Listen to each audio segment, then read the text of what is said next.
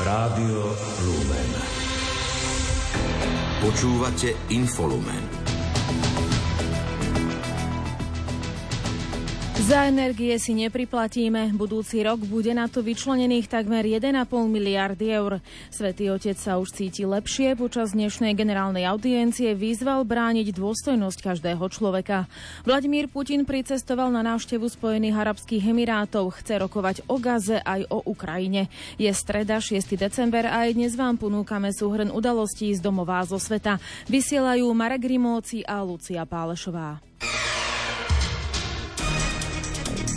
Domáce spravodajstvo. Za elektrínu, plyn a teplo si nebudeme priplácať. Oznámila to dnes ministerka hospodárstva Denisa Saková. V budúcoročnom rozpočte na to podľa nej bude vyhradených takmer 1,5 miliardy eur. Chcem ubezpečiť, že oproti cenám minulého roku, to znamená ceny za elektrickú energiu, za plyn a za teplo, čo sa týka pre domácnosti a vybrané zraniteľné subjekty, sa nič nezmení. To znamená, nikto na faktúre neuvidí nárast cien. Čo sa týka distribučných poplatkov, ktoré v dodávke elektrickej energii mali približne narásť o 20% tieto sa všetky stropujú na úrovni roku 2023 aj pre podnikateľský sektor. Takisto distribučné poplatky, čo sa týka plynu, mali narásť o 6% stropujeme ich rovnako pre domácnosti vybraných zraniteľných, ako aj pre podnikateľský sektor. To isté sa týka aj tepla, kde mal byť náraz do približne 40% Novinkou podľa ministerky je, že teplo rozširujú o skupinu ako sú detské domovy a internáty. Aj tí budú mať regulovanú cenu v budúcom roku na úrovni tohto ročnej ceny. To znamená, že v rámci distribučných poplatkov nikto neuvidí žiadny náraz. Všetky kompenzácie bude podľa Denisy Sakovej riešiť ministerstvo hospodárstva priamo s jednotlivými dotknutými subjektami, ktorí dodávajú alebo majú na starosti distribúciu energií. V prípade potreby budú platiť aj kompenzačné schémy z minulosti pre podnikateľov, ktoré stropovali cenu plynu na 99 eur a cenu elektriny na 199 eur za megawatt hodinu. Vláda vymenovala nového predsedu Úradu pre reguláciu sieťových odvetví. Bude ním opätovne Jozef Holienčík, ktorý úrad viedol od roku 2007 do roku 2017. V rokoch 2009 až 2011 bol zároveň členom prezídia regionálnej energetickej regulačnej iniciatívy, ktorej je dodnes čestným členom. Vláda totiž na pondelkovom rokovaní odvolala z funkcie predošlého predsedu Andreja Jurisa. Ten podľa kabinetu konal v rozpore s povinnosťou konať nezávisle od pokynov štátnych orgánov, orgánov územnej samozprávy, iných orgánov verejnej moci a od ďalších osôb. Vysvetľuje ministerka hospodárstva Denisa Saková, podľa ktorej nový predseda Úradu pre reguláciu sieťových odvetví má dôveru vlády.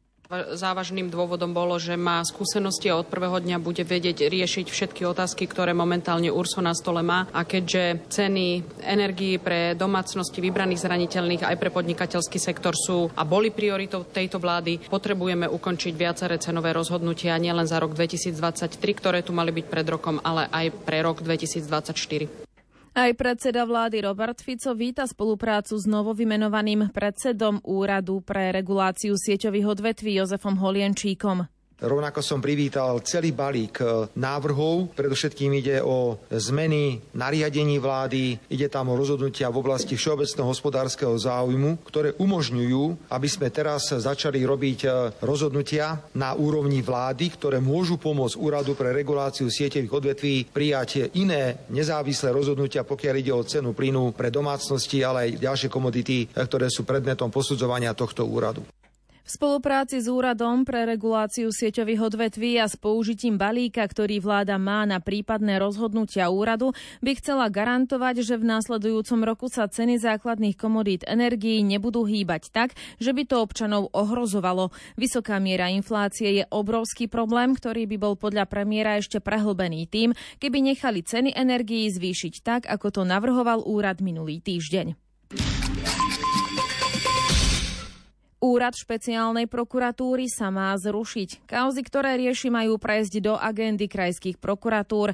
Vyplýva to z návrhu novely trestného zákona, ktorou sa menia viaceré právne normy. Materiál dnes schválila vláda. Ako po rokovaní vlády uviedol premiér Robert Fico, úrad špeciálnej prokuratúry sa už nedá opraviť a za svojim rozhodnutím zrušiť ho si stojí. Pokiaľ ide úrad špeciálnej prokuratúry, nebudem teraz e, obchádzať horúcu kašu, rušíme v podstate. Rušíme ho a všetky prípady, ktoré dnes úrad špeciálnej prokuratúry má, prejdú na príslušné útvary prokuratúry, krajské prokuratúry alebo okresné prokuratúry. Ja som privítal vyjadrenie generálnej prokuratúry, ktorá povedala, že je tu pripravenosť prokuratúry zvládnuť aj mnohé špeciálne prípady, ktorými sa špeciálna prokuratúra zaoberala. Tvrdí, že špeciálna prokuratúra prispievala k porušovaniu ľudských práv, čo majú dokazovať aj nálezy Ústavného súdu či rozhodnutia Najvyššieho súdu. Premiér potvrdil, že je pripravený spolu s ministrom spravodlivosti Borisom Suskom obhajovať návrh v parlamente. Dôvodom zrušenia úradu špeciálnej prokuratúry je podľa ministra spravodlivosti jeho systémové zaujatie.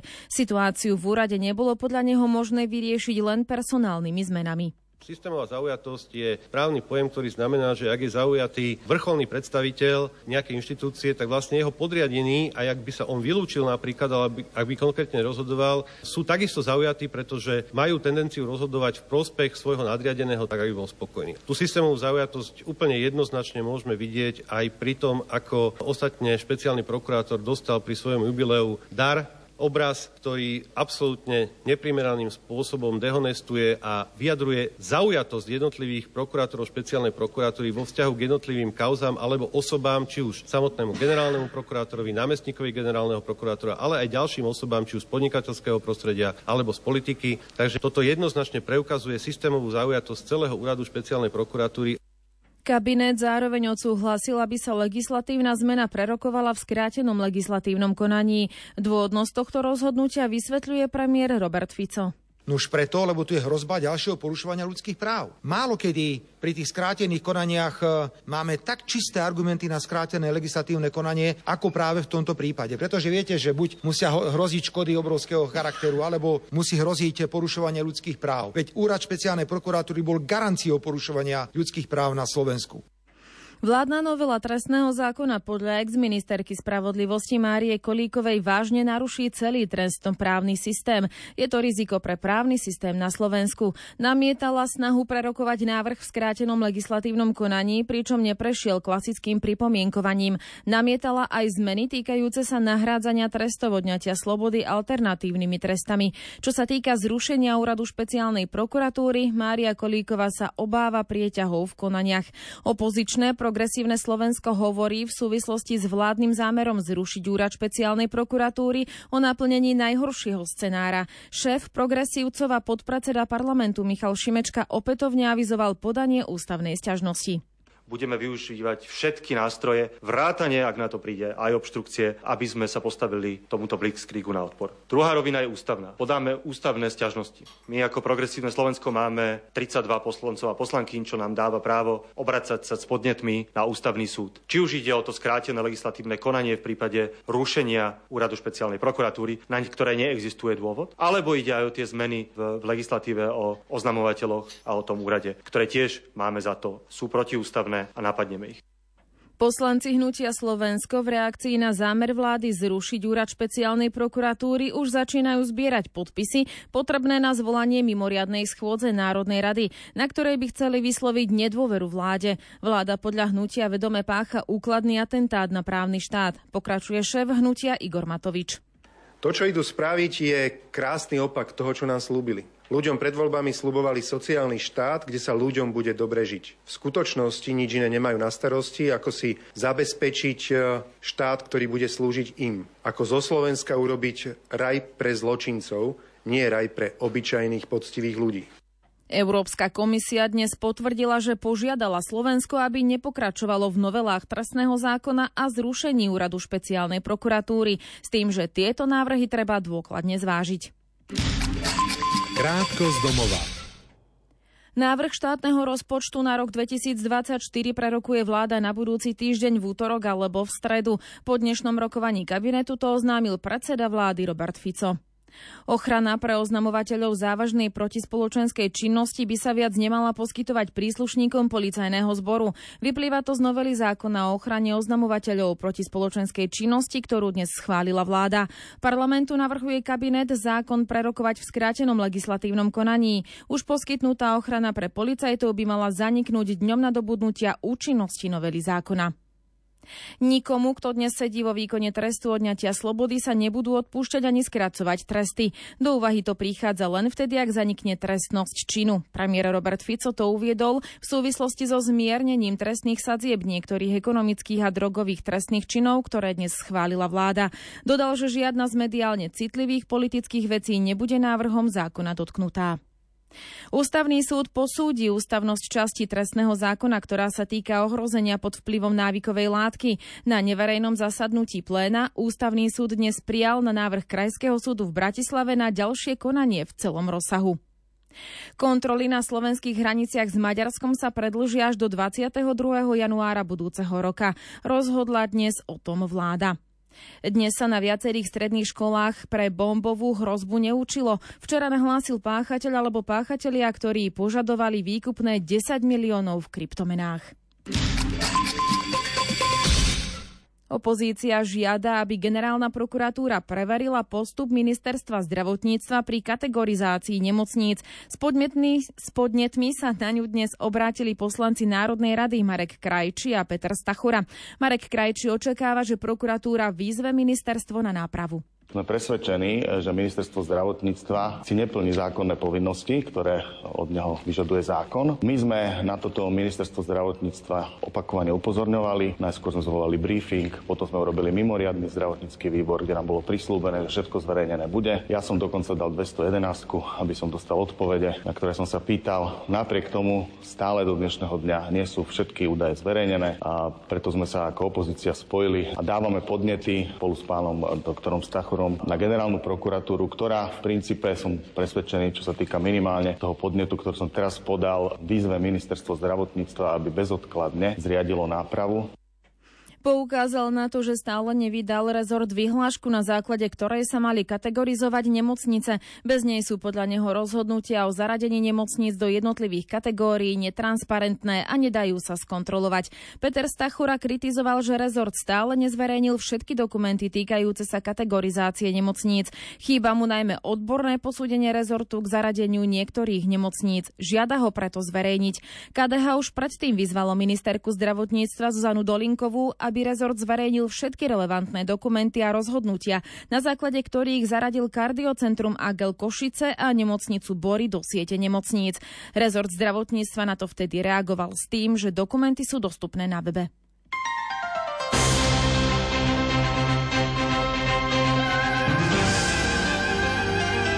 Cirkvi. Pápež František dnes uviedol, že sa po dvoch týždňoch zápalu priedušiek cíti o mnoho lepšie. Opäť však požiadal svojho asistenta, aby na pravidelnej generálnej audiencii vo Vatikáne prečítal jeho prejav. V závere generálnej audiencie v aule Pavla VI. vyzval, aby zmene sa nezabudli modliť za tých, ktorí trpia tragédiou vojny. Ďalšie výzvy adresoval v pozdravoch prostredníctvom pracovníka štátneho sekretariátu, keďže ešte stále sa zotavuje zo zápalu priedušiek. Pápež venoval pozdrav účastníkom kurzu pre formátorov v seminároch, ktorý organizuje Dikastérium pre evangelizáciu. Oslovil aj členov nadácie Talaton z Mexika a vyzval k pomoci ľuďom, ktorých pred mesiacom postihol uragán Otis v Acapulku. Svetý otec pripomenul aj piatkovú mariánsku slávnosť. Na Sviatok svätého Mikuláša pripravila Slovenská katolícka charita a televízia Lux stretnutie s veriacimi. Pri Bratislavskej katedrále svätého Martina ponúkli okolo idúcich a návštevníkov svetejom ševareným vínom, teplým čajom či domácimi šiškami a sladkosti rozdával aj svätý Mikuláš za nielom. Bol pritom aj Peter Štancel. Tohtoročné mikulášske stretnutie je pokračovaním podujatia, ktoré začalo písať svoju históriu minulý rok, hovorí riaditeľ klubu televízie Lux Marian Bér. Pripravili sme spolu e, so Slovenskou katolickou charitou miesto stretnutia, že sme tu postavili naše také klubové stánky a tento rok je to vlastne akoby taký prvý ročník, lebo v Lani to bol nultý ročník, kedy sme boli v podstate ešte aj e, spolu s rádiom Lumen. Teraz sme totiž to do poslednej chvíle nevedeli, či to bude alebo nebude. No a je to také možnosť, že ľudia, ktorí prichádzajú sem na Svetu Omšu, tak sa po nej alebo pred ňou zastavia pri týchto našich stánočkoch. Stretnutie sa nezaobišlo ani bez príjemného občerstvenia. Pripravili sme také mini občerstvenie, že môžu si dať buď e, varené vínko, alebo teplý čaj, alebo aj šišky napríklad sme mali. A tento rok vlastne tu bol aj Svetý Mikuláš spolu s anielom, ktorí teda boli prichystaní pre prípadných tých návštevníkov, ktorí pôjdu zo Svetej Omše, čo teda sa aj tak viac menej splnilo. Podľa PR koordinátorky Slovenskej katolíckej charity Jany Vančovej bolo Mikulášske stretnutie dobrou príležitosťou porozprávať sa s ľuďmi. Kde sme sa stretli so samými príjemnými reakciami, ľudia sa radi zastavia a trošku sa zohrejú v našom stánku, kde im ponúkame drobné občerstvenie. A rozprávame sa aj o ich živote a približujeme im aj našu prácu, či už tu doma alebo v zahraničí. Začiatok adventu sa v našich mestách spája s rôznymi tradíciami. V kolíske kresťanstva na Slovensku sa už niekoľko rokov prvá adventná nedeľa spája so sprievodom svetla a rozsvietením vianočného stromčeka. Na podujatí v Nitre bola Mária Gejerová. Sprievod svetla aj tento rok začal pri soche Jana Pavla II. na Nitrianskom hrade, kde bol požehnaný adventný veniec, zapálená prvá svieca a po spoločnej modlitbe veriaci zišli s prievodom na Svetoplukovo námestie. Tam už čakal svätý Mikuláš, ktorý spolu s deťmi rozsvietili Vianočný stromček, hovorí Nikola Janko Výchova, režisérka Mikulášskeho programu na Svetoplukovom námestí. Spoločne základná umelecká škola Jozefa Rosinského a základná umelecká škola Mijava pripravili tohto ročný program. Sú tam taneční hudobníci, je tam kapela, sú tam herci a je to také trošku vtipné, milé, aby sme trošku deťom približili, aký je ten Mikuláš a tie Vianoce dôležité, pretože občas na to zabúdame, že o čo vlastne v tých Vianociach ide a nejde iba o darčeky. Adventný veniec na Nitrianskom hrade požehnal kancelár biskupského úradu Miroslav Cimerák. Vo svojom prihovore uvažoval nad skutočným zmyslom a významom adventu, ako aj jeho symboliky v predvianočnom období. Hovorí Miroslav Cimerák. Napriek tomu, že advent má pre nás aj v istom slova zmysle kajúci ráz, sme pozvaní k tomu, aby sme sa ako kresťania zriekli hlučných zábav, prílišnej veselosti a azda si aj odriekli niečo z jedla a pitia, tak predsa len, aby sme ho prežívali vo vnútornej radosti. Účastníkov z prievodu svetla sme sa spýtali, čo pre nich znamená advent. Tu sú ich odpovede. Advent pre mňa znamená možno taká chvíľa upokojenia sa, zamyslenia sa nad sebou a možno ja si dávam také predsavzatie na advent, že vždy niečo splním sama pre seba a pre Boha. Viete čo, pre mňa je to akože pokoj, kľud. Také ukludnenie od všetkých tých naháňačiek životných a taká, taká príprava, také očakávanie. Pre nás také stíšenie. Počas adventu sa na Nitrianskom hrade do 22. decembra budú konať viaceré programové aktivity pre malých i veľkých. Program je možné nájsť na stránkach Nitrianského biskupstva.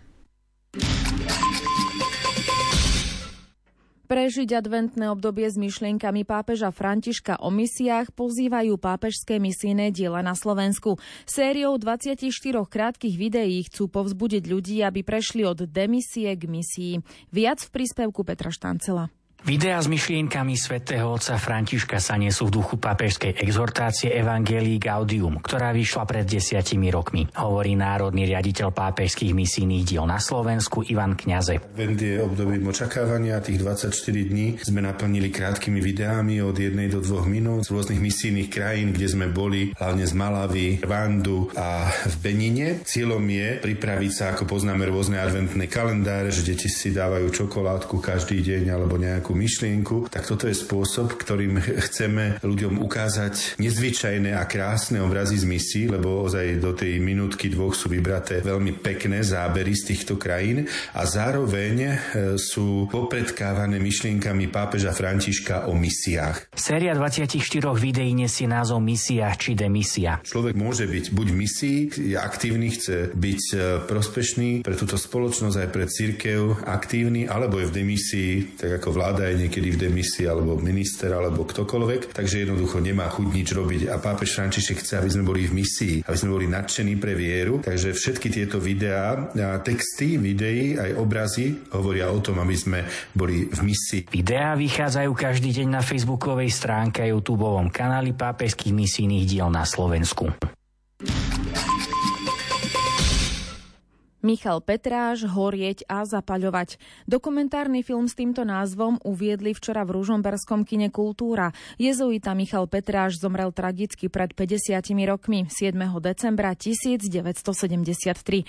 Včera uviedli do života aj knihu o Michalovi Petrášovi. Viac povie Ondrej Rosík. Michal Petráš sa staral o jezuitský dom v Ružomberku. Tam ho v roku 1950 zastihla barbarská noc. Nepodarilo sa mu prekročiť hranice Slovenska, 10 rokov bol väznený. Jeho život ukončila tragická dopravná nehoda. Autorom vedeckej monografie je jezuita profesor Ladislav Čontoš z Teologickej fakulty Trnavskej univerzity. Došlo k tomu, že sa mi podarilo získať nahrávku jeho kázni. Postupne som sa dostal k listom, ktoré napísal pani katechetke Rabkajovej do Bratislavy, k materiálom z Ústavu pamäti národa, ktoré bolo treba konfrontovať s realitou a to boli práve rozhovory s pamätníkmi. Ladislav Čontoš neskôr oslovil režiséra dokumentu Matúša Demka.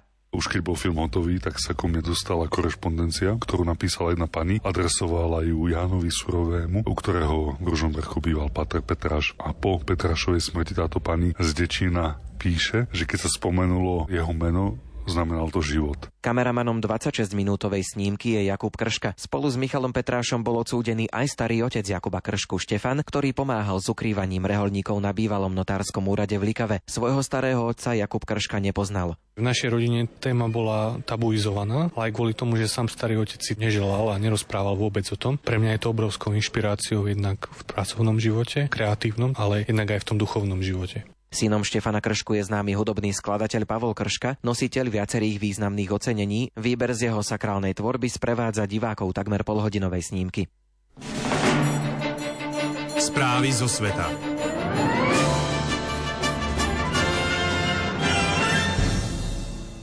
Šéf Kremľa Vladimír Putin dnes pricestoval do Spojených arabských emirátov, kde rokoval o rope, obchodných vzťahoch, ale aj o vojnovom konflikte medzi Izraelom a palestínskym militantným hnutím Hamas. Ruský prezident po prilete do Emirátov pred novinármi uviedol, že má v úmysle oboznámiť vedenie hostiteľskej krajiny aj so situáciou okolo ukrajinskej krízy. Bližšie informuje Iveta Kureková. Vladimír Putin vyzdvihol, že Spojené arabské emiráty ako nestály člen Bezpečnostnej rady OSN veľmi prispievajú k stabilizácii situácie vo svete. Túto krajinu zároveň označil za hlavného obchodného partnera Ruska v arabskom svete. Ešte dnes mal šéf Kremľa odcestovať do Saudskej Arábie, kde sa mal stretnúť s korunným princom Muhammadom bin Salmánom. Kremeľ vo vyhlásení pred začiatkom Putinovej návštevy v Riade ocenil veľký význam udržiavania dialógu so Saudsko-arabským kráľovstvom pre zachovanie mieru a bezpečnosti na Blízkom východe a v Severnej Afrike. Agentúra AFP pripomenula, že ide len o tretiu cestu ruského vodcu mimo územia bývalého sovietskeho zväzu, odkedy ruská armáda vo februári 2022 rozpútala vojnu voči Ukrajine. Predtým Vladimír Putin navštívil Irán a Čínu. Vynechal však augustový summit zo skupenia veľkých rozvíjajúcich sa ekonomík BRICS v Juhafrickej republike. Údajne, aby nevyvolal politickú show a chýbal aj na samite G20 v septembri. Medzinárodný trestný súd marci vydal na ruského prezidenta zatýkač za údajné deportácie detí z Ukrajiny. Krajiny, ktoré sú signatármi rímskeho štatútu Medzinárodného trestného súdu, sú teraz povinné Vladimíra Putina za zatknúť po jeho vstupe na ich územie. SAE ani Saudská Arábia však tento dokument nepodpísali, čo znamená, že túto povinnosť nemajú. Podľa AFP sa Rusko opäť snaží presadiť sa na globálnej scéne a hľada spojencov aj medzi na suroviny bohatými a vplyvnými krajinami Blízkeho východu. Krátko po Vladimírovi Putinovi v piatok a v sobotu v Emirátoch privítajú ruského ministra zahraničných vecí Sergeja Lavrova a ruská hlava štátu zajtra po svojom návrate príjme v Moskve iránskeho prezidenta Ebrahima Raisiho.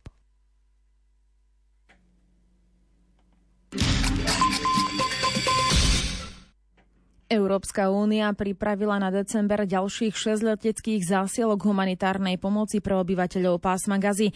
Potvrdila to v dnešnej správe Európska komisia. Izraelská armáda zároveň pokračuje v bombardovaní cieľov v pásme Gazy a v priebehu uplynulých 24 hodín zasiahla takmer 250 teroristických cieľov. Bližšie informácie má Jana Ondrejková. Nové letecké zásielky budú obsahovať núdzové prístrežky, hygienické potreby či zdravotnícke vybavenie, ktoré poskytli viacerí humanitárni partnery, ako aj ďalšiu darovanú pomoc z Belgicka, Írska, Nemecka, Grécka, Luxemburska, z Portugalska, zo Slovenska a Španielska. Celkový rozsah pomoci EÚ pre gazu sa tak zvýši na viac než tisíc tón a počet uskutočnených humanitárnych letov vzrastie na 30. Ako uviedol komisár pre krízové riadenie Janes Lenarčič, vojna v pásme gazy pokračuje a humanitárne potreby postihnutého obyvateľstva sú väčšie než kedykoľvek predtým. Dôsledky krízy zároveň doliehajú podľa jeho slov aj na susedné krajiny. Turecký prezident Recep Tayyip Erdoğan dnes varoval Izrael, aby sa nepokúsil zasiahnuť voči členom palestínskeho militantného hnutia Hamas, nachádzajúcich sa na území Turecka. Erdoğan novinárom na spiatočnej ceste lietadlom z Kataru doslovne povedal, že ak sa Izrael odváži na takýto krok voči Turecku, zaplatí takú cenu, z ktorej sa nedokáže spamätať. Výrok Kroky tureckého prezidenta zverejnil jeho úrad v reakcii na údajné plány izraelských tajných služieb na zavraždenie členov hnutia Hamas nachádzajúcich sa v zahraničí. Izraelská armáda dnes ráno oznámila, že pokračuje v bombardovaní cieľov v pásme Gazy a v priebehu uplynulých 24 hodín zasiahla takmer 250 teroristických cieľov. Izraelskí vojaci okrem toho pokračujú v lokalizovaní zbraní, tunelových šácht, výbušnín a ďalšej vojenskej infraštruktúry militantov. Zautočili aj na teroristickú bunku, ktorá operovala v blízkosti jednej zo škôl v severnej časti pásma Gazy.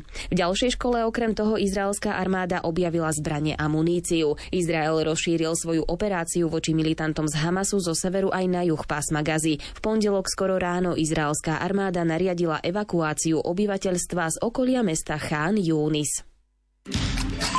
Krátko zo sveta. Európska komisia dnes oznámila, že spúšťa projekt podporovaný 4 miliónmi eur z programu EU for Health. Chce ním zlepšiť prístup k zdravotnej starostlivosti pre ukrajinských utečencov a vysídlencov v Bulharsku, Česku, Estónsku, Litve, Lotyšsku, Maďarsku, Moldavsku, Poľsku, Rumunsku a na Slovensku. Rokovania na klimatickej konferencii OSN v Dubaji musia znamenať začiatok konca používania fosílnych palív. Vyhlásil to dnes komisár Európskej únie pre oblasť klímy v Obkeho Extra. Talianská prokuratúra včera vydala zatýkač na 5 osôb podozrivých z napomáhania ruskému občanovi Arčomovi Usovi, synovi bývalého gubernátora Krasnojarského kraja pri jeho úteku z domáceho väzenia v Taliansku. Verejnosť sa v Prahe lúči s bývalým českým ministrom zahraničných vecí, poslancom a senátorom Karlom Schwarzenbergom.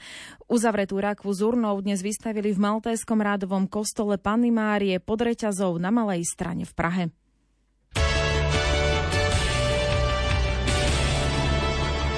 Šport Rádia Lumen.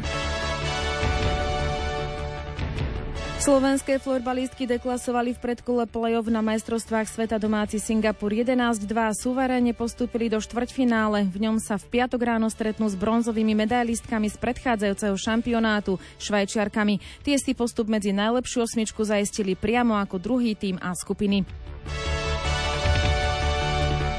Slovenská plavkyňa Andrea Podmaníková obsadila 5. miesto v dnešnom finále na 100 metrov prsia na majstrovstvách Európy v krátkom bazéne.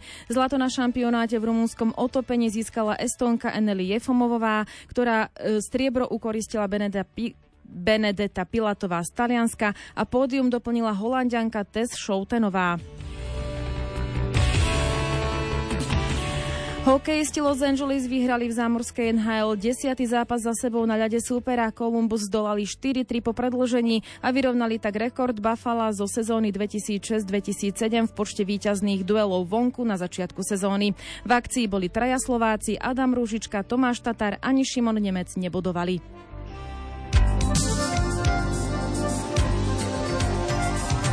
Počasie Aké počasie budeme mať v noci a zajtra povie meteorológ Peter Jurčovič. Vo štvrtok ráno, už keď e, sa bude tá brázda postupne vyplňať, to znamená, že v noci by mali byť mrazy asi len do minus 5 Zatiaľ je tu stále veľa oblakov, takže nejaká veľká zmena neprichádza a podobne aj vo štvrtok cez deň maximálne asi 3 stupne, na juhu samozrejme plus 3. Večer o 20. pozývame počúvať reláciu Lupa. Redaktorka Jana Ondrejková v nej predstaví premonštrátky vo Vrbovom. Pekný večer želajú technik Marek Rimóci a Lucia Pálešová.